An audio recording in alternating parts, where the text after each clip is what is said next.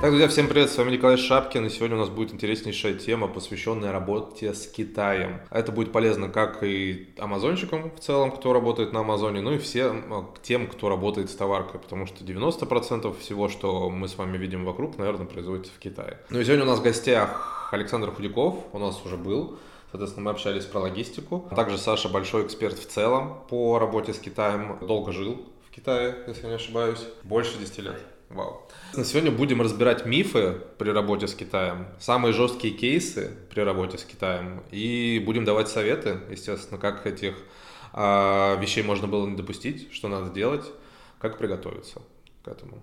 Саша, привет. Привет, Коль. Давай я скажу первый миф, который там часто слышу от подписчиков, от, от, от учеников, то, что все китайцы хотят тебя наебать. Продать некачественный товар, продать Э, его в три дорого. Просто что-то закажешь на Либабе, они исчезнут, как бы, и ты ничего не получишь, и деньги не вернешь, что самое главное. Что ты можешь на это ответить? Частично да, частично нет. Китайцы это, в принципе, это такие же люди, как и везде. Эти люди хотят а, долгосрочных отношений, хотят зарабатывать э, также деньги, хотят жить нормальной жизнью и так далее. Это обычные люди, как и мы с тобой. И что и, и те истории, когда кто-то хочет кого-то найти, да, то это та история, когда человек в первую очередь сам себя наебывает. Тем, что он, а, он не, не проверяет качественно э, того человека, с кем он работает. Он с ним не заводит какие-то отношения и так далее. Потому что э, когда, когда, когда я сам работаю с китайцами, а я с ними очень часто и очень постоянно работаю, и у меня даже, у меня есть сотрудник, который со мной работает в моей компании 7 лет, китаец преданный как никогда, вообще делает все супер, э, получает, получает свою зарплату и так далее. Вот, и, и это говорит о том, что китайцы, у них очень круто с лояльностью, и они очень ценят своих постоянных клиентов. Да, а, те истории, которые там про, про обмануть, про что-то сделать э, не так, они, скажем так, они идут еще из тех 90-х, э, которые, где там китайцам просто нужно было выживать нужно было просто продавать, продавать, продавать, а сейчас у нас есть интернет. Ну и они, наверное, знаешь, тоже как бы обалдели от того, можно так сказать, наплыва белых людей, что называется, которые поняли, что там все дешево и как бы ну, как сказать, и очень много, естественно, недобросовестных людей решили на этом нажиться просто. Когда, когда люди туда ехали, ничего не понимали, ни языка, ничего, там не было агентств, там не было каких-то вещей. У меня просто тоже есть знакомый, который там в начале нулевых работал в Китае, и вот он был там первым, одним из первых русскоязычных, кто настраивал всю эту логистику, там, поводил по фабрикам и так далее. И он говорит, что у них просто горы денег, денег были, которых некуда было девать просто буквально. Ну, а что а, а рассказывать вот, эти, вот эту историю, да, про китайцев? А, те же самые наши русскоговорящие помощники из СНГ не меньше китайцев наебали своих, своих же земляков, да, как говорится, мы русские друг друга не обманываем, да, из, из, из нашего знаменитого фильма «Брат, «Брат 1» или «Брат 2», не помню точно. Вернемся к тому, что в Китае, когда мы, когда мы работаем с китайцами, мы заводим деловые отношения. Мы заводим деловые отношения с, с их менеджерами, знакомимся с боссами и так далее. И когда мы эти отношения заводим, все равно нужно не забывать, что есть некий такой человеческий фактор и ментальность. Ментальность людей. Китайцы, китайцы это азиаты. Я, я, да, допустим, мне, мне было намного легче работать с китайцами, чем ребятам из той же самой там России и Украины. Почему? Потому что я родом из Кыргызстана, и я знаю вот эту азиатскую ментальность, как с ази... азиаты друг с другом там общаются, как где, где нужно. Азиаты, они очень такие лояльные люди, они умеют как-то с друг другом договариваться, и как бы, может быть, они понимают, что это там на происходит, да, но они никогда не придут и в лоб тебе не скажут, вот ты гад такой, ты меня там наебал и тогда тебе приходится играть в эту игру. И с китайцами это постоянно, нам приходится играть в эту игру, где как бы он меня хочет обмануть, а я такой делаю вид, что я не понимаю, что он меня обманывает, и я там продавливаю свои условия. То есть ты должен как бы, образно говоря, к этому более лояльно относиться, как э, к игре, образно говоря. Ну, то есть как на рынке ты торгуешься, точно так же и тут ты должен делать. Да, и это есть та игра, где вы друг друга, друг друга выбиваете условия. И чем интереснее эта игра, тем лучше у вас завязываются отношения. И, допустим, да, как у нас происходит с китайцами, ты увидел, что китаец где-то тебя обманул, и ты знаешь, что здесь его босс и так далее, но ты никогда там, или другие люди рядом, которые, которые стоят, что ты, э, этот, могут узнать, что ты его обманул, но ты никогда не придешь к этим людям и вот так прям вот, вот этот такой, потому что этот человек может потерять свое лицо. Ты можешь плавно перевести этот разговор, вывести с ним и поговорить там на чистую воду, да, скажем так, а, но э, и этот обман перевести в свою сторону. А китаец, он не думает, что он тебя обманул, он просто думает, что он здесь больше зарабатывает денег своей, своей выгоды. И у вас, когда идут вот эти разговоры, у вас, а, у вас идут вопросы по выгоде. У меня, допустим, я, я же тоже по сей день работаю с китайцами, у меня есть партнеры по логистике, да, а, с, с кем я работаю много лет. И у нас с ними тоже хорошие очень отношения и в плане того, что у нас уже нету того, что кто-то где-то хочет кого-то продавить. Мы говорим уже более-более понятно по цифрам. Они мне говорят там, вот мы даем тебе такую цену, я говорю, извини, я просто не могу по этой цене работать, давай мне цену другую. Если я сейчас, если я сейчас пойду передам этот, эту цену, отпущу дальше, то ко мне не придут клиенты, я не приду к тебе. И, соответственно, такой же разговор там при закупке товара происходит таким, так, таким же образом, да. Но вернусь так, как раз таки это про, там, про логистику, а давай расскажу про закупки вообще, как, как, я, как я вообще работаю с китайцами, как, как я там закупаю товары и так далее. Я когда закупаю товары или там мои сотрудники закупают эти товары, мы 10 раз переспрашиваем. Китайцы не любят говорить слово «нет». Их «нет» подразумевает, и, и то, что когда они говорят тебе «да», они всегда в голове держат свое что-то другое. А ты им говоришь там «сделайте мне товар там дешевле». И он такой «окей, блин, нет, скажу, он от меня уйдет, нет, давай я, я ему скажу «да», ну, где-то сэкономлю на качестве. Да, ты то, есть, ты то есть должен уточнить, а как ты сделаешь дешевле конкретно? Конечно, конечно, ты идешь в эти детали и говоришь, а когда ты сделаешь дешевле, наше качество пострадает или нет? А что ты сделаешь взамен? Или ты действительно по себестоимости можешь мне это сделать дешевле, чтобы не пострадало качество? И вот этот честный разговор, он всегда вас приведет к тому, что вы найдете ту нужную цену, с которой вы будете работать. Я, кстати, даже сейчас очень интересный кейс расскажу, буквально, по-моему, неделю назад услышал о том, что очень большой какой-то бренд, не знаю, там десятки миллионов оборота в год э, было, пришел новый, а это Коршун рассказывал, господи, соответственно, пришел он в компанию в большую, и, соответственно, никто с фабриками и, и никто с китайцами что-то типа не взаимодействовал несколько лет. Они просто отгружали, отгружали, отгружали контейнерами, но э, начал увеличиваться этот, как его, процент брака, процент возврата. Соответственно, они провели ревизию и поняли, что китайцы просто тупо решили делать э, с более плохим пластиком какую, какую-либо продукцию. И все. Ничего об этом вообще не сказав.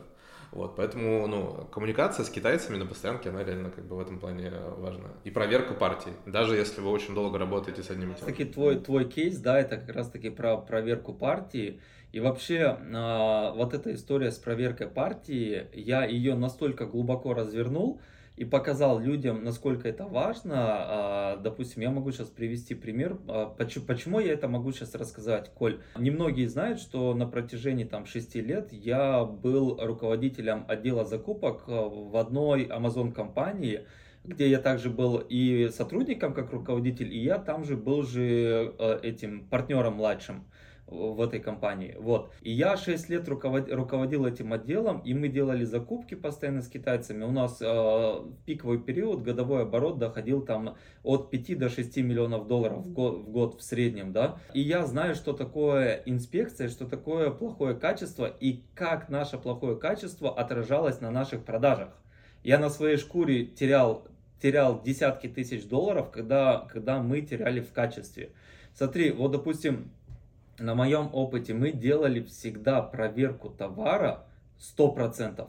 Неважно, у нас партия 1000 единиц или 100 тысяч единиц. Если у нас там 100 тысяч единиц, то мы эту проверку делаем там неделю-две без разницы. Исходя из этого, я, я возвращаюсь к математике, как это выглядит с точки зрения математики. Да? С каждым китайцем, когда мы заключаем договор, у нас есть там стандартно, стандартно прописано, какой процент брака допустим там 3-5%. Вот, но даже мы, продавая на Амазоне, мы не можем себе позволить такой процент брака. То есть как это работает? С китайцем мы заключаем, э, что 3-5% брака допустимо при производстве. И значит эта партия не уходит на переделку в нашем случае.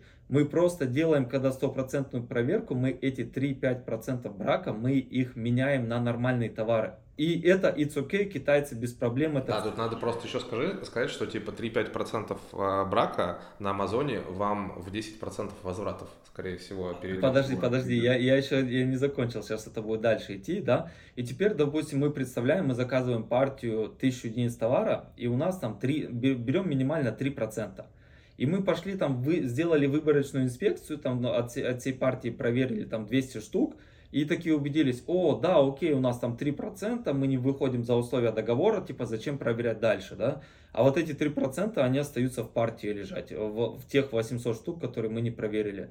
И приезжает эти, эти там, э, эта партия из 1000 э, штук, и вот эти, и вот эти товары начинают продаваться, и эти 3% это 30 единиц товара они, они уходят клиентам, которые 100% э, напишут негатива. Вот, вот эти забракованные, потому что ты же знаешь, да, э, там сколько нам нужно сделать продаж, там 100 продаж, чтобы получить один отзыв, я не знаю, там, ну, в зависимости от ниши, ну, в среднем там давают 50. Ну и больше, да, конечно, больше, больше. На один отзыв, да, это на позитивный отзыв, там, э, и так далее. А когда получается проблема, негативный отзыв, там конверсия достигает, ну, скажем так, 100% конечно много я заряжу, да, ну там давай возьмем там 70-80% конверсии на негативы пишут на плохие товары. И из этой партии мы там наберем там 20-20 негативных отзывов. А теперь нам нужно перекрыть эти 20 негативных отзывов э, позитивными отзывами, чтобы выровнять свой рейтинг перекрытие там одного, одного такого негативного отзыва нам будет обходиться там в 10 позитивных отзывов. А эти 10 позитивных отзывов где-то нужно там взять, заказать, там, я не знаю, или наработать, ждать, когда у тебя это наработается.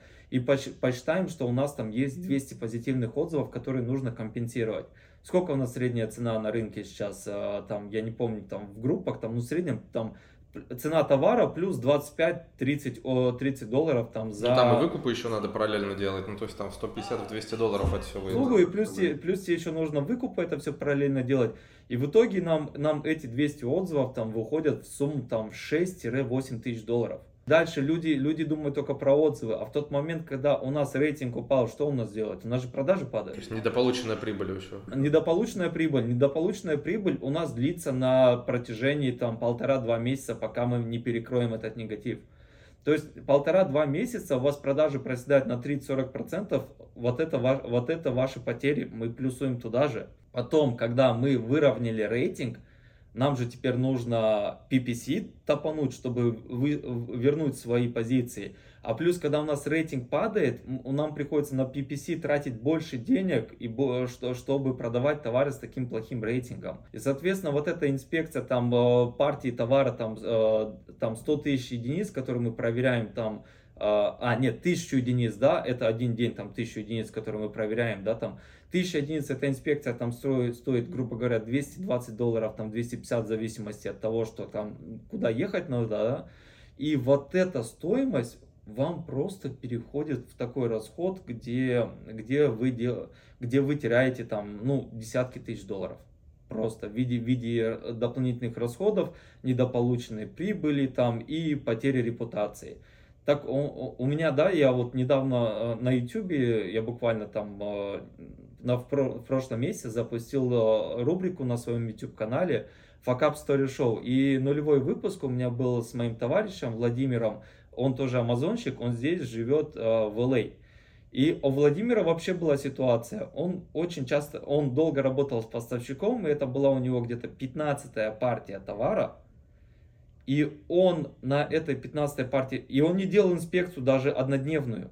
И он на этой 15-й партии товара привез этот целый контейнер товара в Америку, и у него была посуда, которая, которая покрашена, да, там у нее рисунки на посуде, и эта посуда предназначалась для дишвошера. И когда этот товар приехал в, сюда, сюда в Америку, они начали продавать, выяснилось, что эта краска на 15 партии начала слазить. И в итоге, и в итоге получилось Слушай, а так... вот как вот, кстати, вот у меня вот сразу вопрос. как проверить, там, я не знаю, 10 тысяч единиц посуды, прогнать через дишвошер, ну, то есть через стиральную... Нет, нам, нам, нам не нужно 10 тысяч единиц посуды проверять. Мы берем, мы берем из этих 10 тысяч единиц... Но все-таки часть проверяем. Понимаешь, в дишвошере, если вся партия с краской херовая, то не может быть так выборочно, что в его товаре, оно не может быть выборочно, что здесь слазит, а здесь не слазит. Оно, оно, оно должно быть у всей партии, да, да, допустим. Ну, вот эти моменты нам нужно знать, допустим, для чего вот эти, вот это как раз таки историю, которую мы, мы озвучиваем, ее знают узкие круги людей, которые там общаются с Владимиром, да, а я, я, допустим, начал это делать э, обширно. У меня сейчас уже есть несколько выпусков с ребятами, кто с Амазона. Да и вообще я про, про бизнес это делаю, где действительно мы раз, обсуждаем такие моменты, которые ты никогда не узнаешь. Допустим, я сам сколько лет занимаюсь инспекцией, я даже подумать не мог, что, оказывается, нужен нам dishwasher на инспекции, чтобы проверить этот товар. И теперь, допустим, когда пойду на инспекцию, поговоря с огромным количеством там разных факап историй с разными амазонщиками, я знаю, э, что спускать в свою команду, там, чтобы они, допустим, уже более тщательно проверяли и смотрели. И в первую очередь, вообще, помимо моей команды, в первую очередь, чей-то факап, да, если инспектор там не проверил, это не знает, в первую очередь, это факап вообще того человека, кто этот товар заказал. Потому что он должен заранее знать все, что может случиться с его товаром и предугадать. Да, он же составляет тех задания как бы на проверку товара. И инспектор должен по, по этому тех заданию как бы его и проверять. Конечно. И это такая, такая история как раз таки с, инспек, с инспекцией, да. И по, вообще про поставщиков я говорю, э, я говорю это следующим образом, да. У нас, у нас же цепочка идет э, от, от закупки до продажи. И в этой цепочке поставщик занимает первое место. И когда у вас поставщик начинает делать всякую херню, вот это первое место, да, это горлышко, которое, которое было, было раньше широким и где все протекало классно, становится узким. И неважно, какие дальше у вас пойдут там э, маркетинговые планы, продажи, как вы все хотите сделать, здесь, если поток узкий, на выходе у вас до самого конца это все будет узким, и эта проблема выльется до, до конца. И, соответственно, люди, когда начинают работать с Китаем, они должны придавать огромное значение взаимодействии, в сотрудничестве с поставщиком. Потому что поставщик, ну, это, это лучший друг.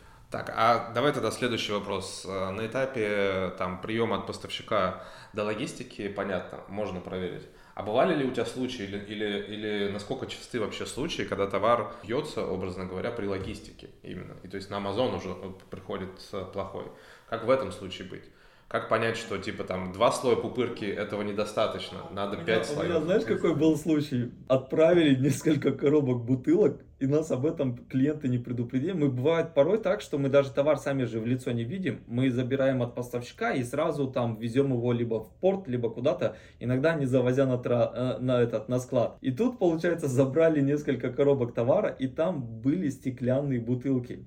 И знаешь, они как были упакованы? Просто в целую коробку, и между ними слои картона были. Даже не по бокам, а просто между. А по бокам Я они понял. друг об друга терлись. И представь, что получил клиент, когда товар приехал к нему в Америку. Он, он шел не на Amazon, он шел на частный адрес, и они получили 50% битого стекла. И, грубо говоря, да, там теперь, теперь этот вопрос, э, скажи, пожалуйста, кто в этом вопросе виноват? Тот, кто не побеспокоился об, об упаковке заранее, Соответственно, как, как бы ты не, не винил логистическую компанию, но убытки-то нести тебе. Да, логистическая компания там а, где-то часть какую-то может компенсировать, что-то сделать, там запросить. Особенно в случае, если куплена страховка, это, это вообще it's okay, да, там это все можно сделать. А если не куплена страховка, это проблемы только собственника этого товара. И, соответственно, в, этой в этой ситуации кто дурак? Я дурак. Тот, кто, тот, кто не, не позаботился, не подумал о, о вот этой упаковке. Ну а страховку ты считаешь надо всегда покупать?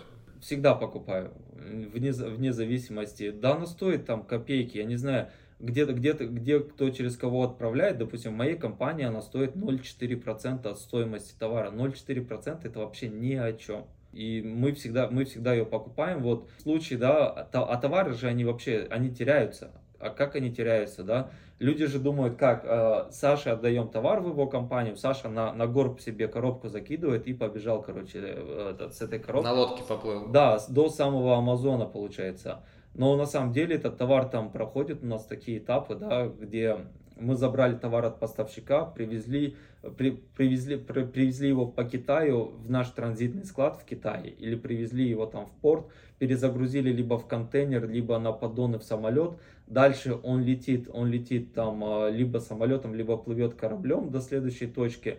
В следующей точке опять выходит а, перегрузка этого товара. Этот товар дальше едет опять там машиной по территории США на какой-то транзитный склад в США или, или в другой в другой стране Европы где-то, и потом эта перевалка еще там происходит, и везет и везется уже к конечному, конечному получателю. Да, в случае, когда этот товар мы везем, допустим, своим транспортом, где это все палетами, там в машины загружаем, вообще это самые классные ситуации, где, где это мы делаем на на частные адреса больших партий товара или целых контейнеров, там вообще минимальная вероятность потери. Но когда мы везем там партии товара 10, 20, там 30 коробок и приходится вести на какие-то адреса, куда, куда нам невыгодно вести машиной, мы привлекаем там такие компании, как UPS и FedEx, да. А все знают, как эти компании работают. Они отправляют коробками, у них коробки теряются там на, и так далее. И, и это все там, они бьются там, как, как сотрудники там в Америке, да, эти коробки там кто-то их кидает, кто-то пинает. Есть, есть нормальные, есть такие, есть ненормальные сотрудники.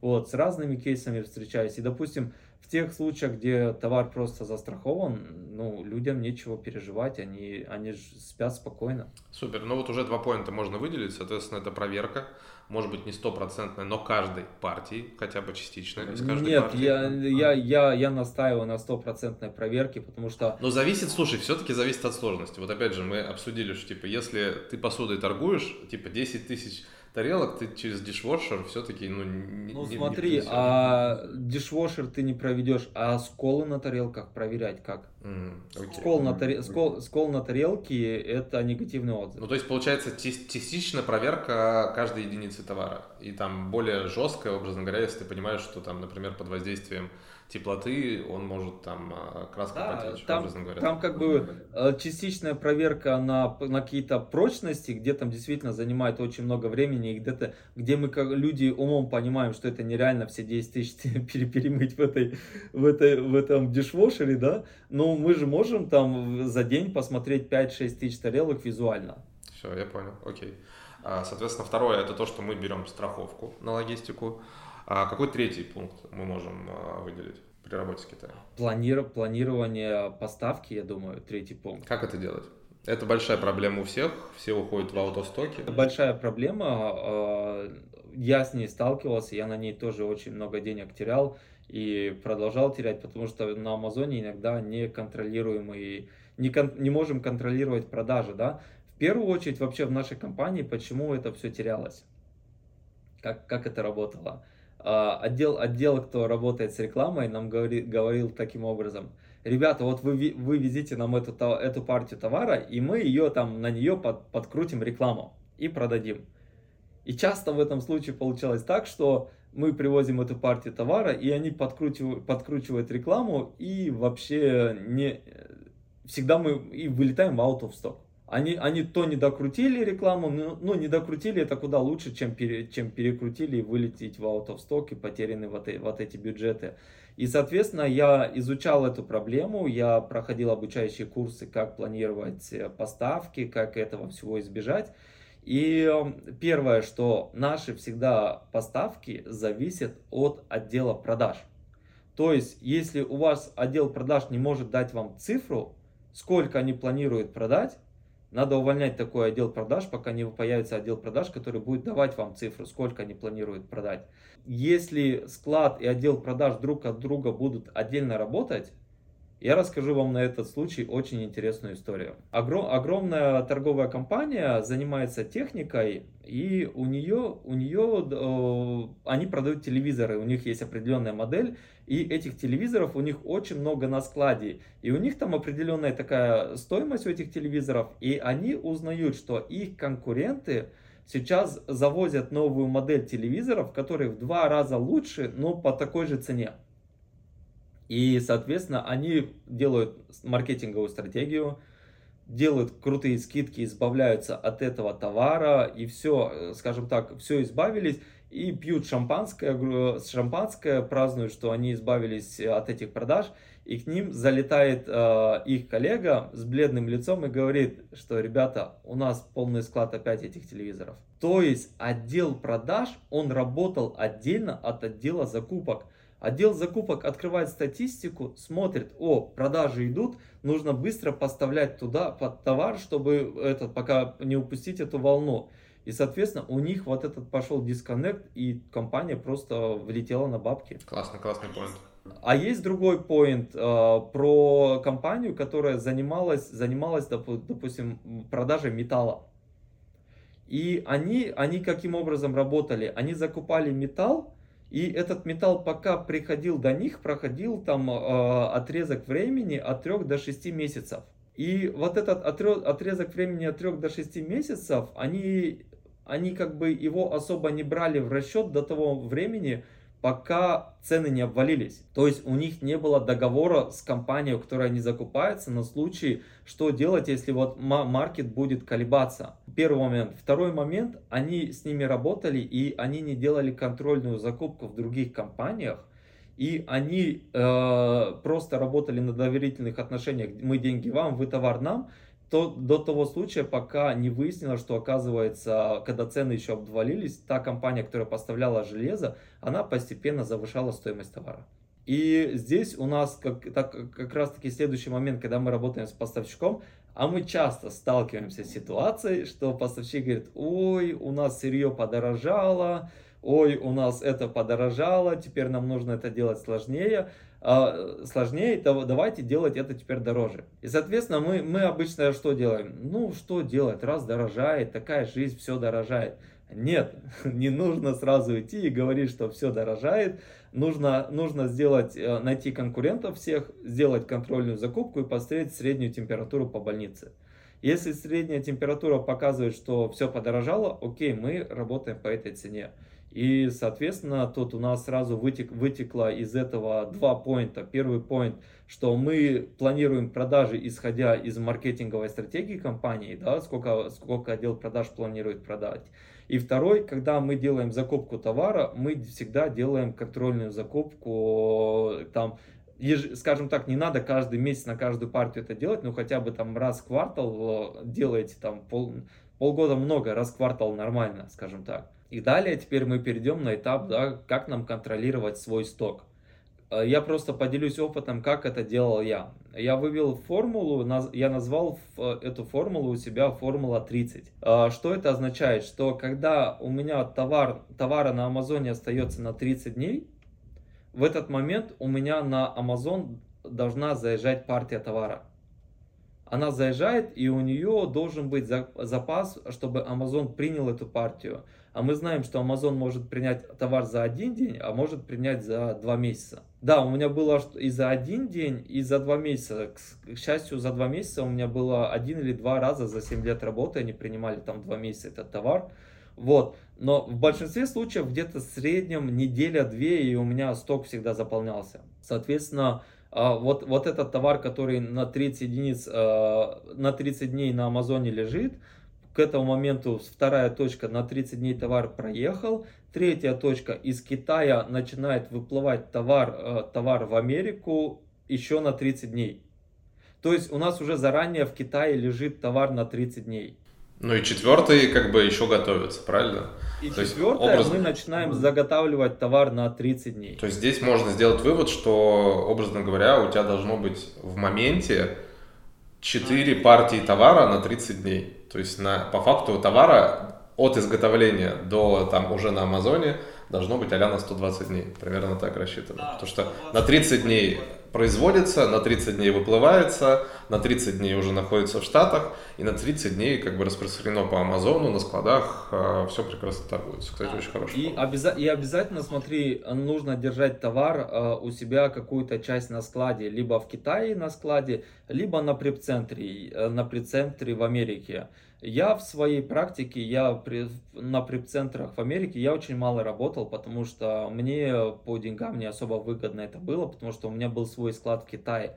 Я считал иногда, что мне иногда по цене также выгодно отправить экспрессом какую-то партию, которая доедет там за 2-5 за дней и быстро начнет, начнет э, приниматься Амазоном, чем там преп-центру переплачивать деньги за хранение, э, переплачивать деньги за подготовку и так далее. И, допустим, с преп-центром я работал, я работал одно время, мы больше, но мы больше с преп-центром работали по обработке возврата. Супер, отлично. Смотри, все чаще и чаще слышу, что люди находят э, другие источники производства товара, потому что Китай дорожает. Чувствуешь ли ты вообще на этих клиентах? Чаще ли у тебя, например, спрашивают что-то привезти, не знаю, из Индии, из Пакистана, из Бразилии или, или откуда-то? Или пока ты этого не чувствуешь абсолютно? Вообще, вообще не чувствую один человек, один человек там в полгода спросит там, про Индию или про, Тайв... про Тайвань, хотя Тайвань даже близко к Китаю. Ну, понятно, ну, но, это тоже Китай. Ну, да, блин, очень-очень редко спрашивают. В основном все все равно в Китае. Окей. Можешь вообще какую-то в целом дать характеристику, что сейчас происходит в логистике? То есть она очень сильно бурлила. Там... В логистике полная жопа, Коль. Не, ну это как всегда вас так спросишь, так, так это, это один ответ. Нет, я, я, тебе, я тебе объясню, почему вообще полная жопа. Возможно, для людей, которые, для людей, которые занимаются там, а, продают товары, для них сейчас классно, потому что цена максимально дропнулась. Вот, но, но для этих людей возрос риск того, что они могут попасть на мошенников. То есть как, как это работает сейчас? Сейчас такая история была, когда у нас появился, когда у нас был ковид, у нас максимально, максимально все начали, начали вести товары и продавать их онлайн. И в этот момент у нас пошел бум, и цены на, на логистику взлетели. Спрос начал, начал превышать предложение, и, соответственно, в эту нишу побежало огромное количество людей, которые начали открывать эти компании в Китае, мелкие компании, которые просто собирали эти грузы, передавали более крупным компаниям, эти более крупные компании там эти грузы отправляли. Вот, что, что получилось, да, и в итоге там стало огромное количество таких компаний. Сейчас спрос у нас упал, а предложение стало огромным. И, соответственно, цена, цена покатилась в обратную сторону. И сейчас она ушла там, скажем, до, до исторического минимума. И что, что произошло? Часть этих компаний просто забанкротилась, а часть этих компаний вывела очень интересную, скажем так, схему, граничащую, граничащую с аферизмом. Как, как это работает? Эти компании приходят, э, приходят на рынок и говорят клиентам, что у нас сейчас самая лучшая цена. То есть они берут этот товар чуть-чуть дороже, дороже себестоимости и зарабатывают там вот эту, вот эту разницу, хотя стоимость таможенной пошлины у этого товара капец как больше, чем вот эта разница, которую они зарабатывают. И как, как они работают? Они, они максимально занижают стоимость товара и с максимально заниженной этой стоимостью товара везут в Америку. Если товар проскакивает через таможню по этой максимально заниженной стоимости, они зарабатывают вот, вот эту свою маржу они счастливы и довольны. Если товар, получается, э, идет на, выборочную, тамож... на выборочный таможенный досмотр, таможенные, таможенные органы начинают говорить, что у вас цена занижена, и будьте любезны, оплатите вот эту повыше таможенную стоимость, и плюс еще заплатите нам за вот этот таможенный досмотр. А у них-то денег нету на это. Что они делают? Они просто говорят, извините, мы банкроты, забирайте этот контейнер, делайте с ним что хотите. И своим клиентам говорят, извините, мы ничего не можем сделать. Закрывают эту компанию, идут, э, идут на следующий день, открывают опять такую же компанию под другим именем и продолжают дальше работать. А как тогда от них, а как тогда таких мошенников образно, как их проверить? Что они новая компания, только так? Или, или ну, новая компания. Ну, допустим, смотри, Коль, ты идешь в интернет и смотришь, да, какая-то компания китайская, непонятная, у которых нет отзывов, рейтингов, ничего, предлагает тебе какие-то такие условия. Соответственно, нужно задуматься, э, почему такие условия тебе предлагают. Или, или до, следующий момент, давайте разбираться, да, там тебе компания, с которой ты там, э, возможно, даже работал, в определенный момент тоже начинает предлагать супер классные условия. Допустим, смотри, стоимость контейнера там привезти по логистике сейчас там где-то 2,5-3 тысячи долларов в зависимости от места, куда это везти, да. А у тебя таможенная пошлина на твой товар там составляет даже по заниженной цене, допустим, то, что ты занижаешь, тебя таможенная пошлина заставляет там 3000 долларов. И, твой, и твоя себестоимость на контейнер там получится 6 тысяч долларов. А тебе та компания говорит, ну я тебе привезу этот товар за 5 тысяч долларов. То есть, понимаешь, они уже на тысячу занизили, так еще в этой, в этой цене они же где-то должны денег заработать. И, соответственно, они твой товар подвергают риску. И ты с ними подвергаешься риску. Да, они там, может быть, закладывают вопросы, что они решат вопрос с этим товаром и так далее, но это же дополнительный риск попадания на таможенный досмотр и потери сроков. А самый худший сценарий, я уже сказал, такая компания просто схлопывается и все деньги оставляет себе. Они показывают, что они банкрот, а на самом деле они в плюсе. А в Китае что ты там пошел, пошел в Китай, взял из своей деревни родственника или какого-то дальнего друга и говоришь, дай свои документы, я сейчас на тебя открою новую компанию. И что с этим родственником будет? Ничего не будет. Офигенно, офигенная история тоже, ее, соответственно, всем надо знать. Ну что, друзья, мне кажется, было очень интересно. Я сам для себя несколько инсайдов узнал. Я думаю, вам понравится. Пока.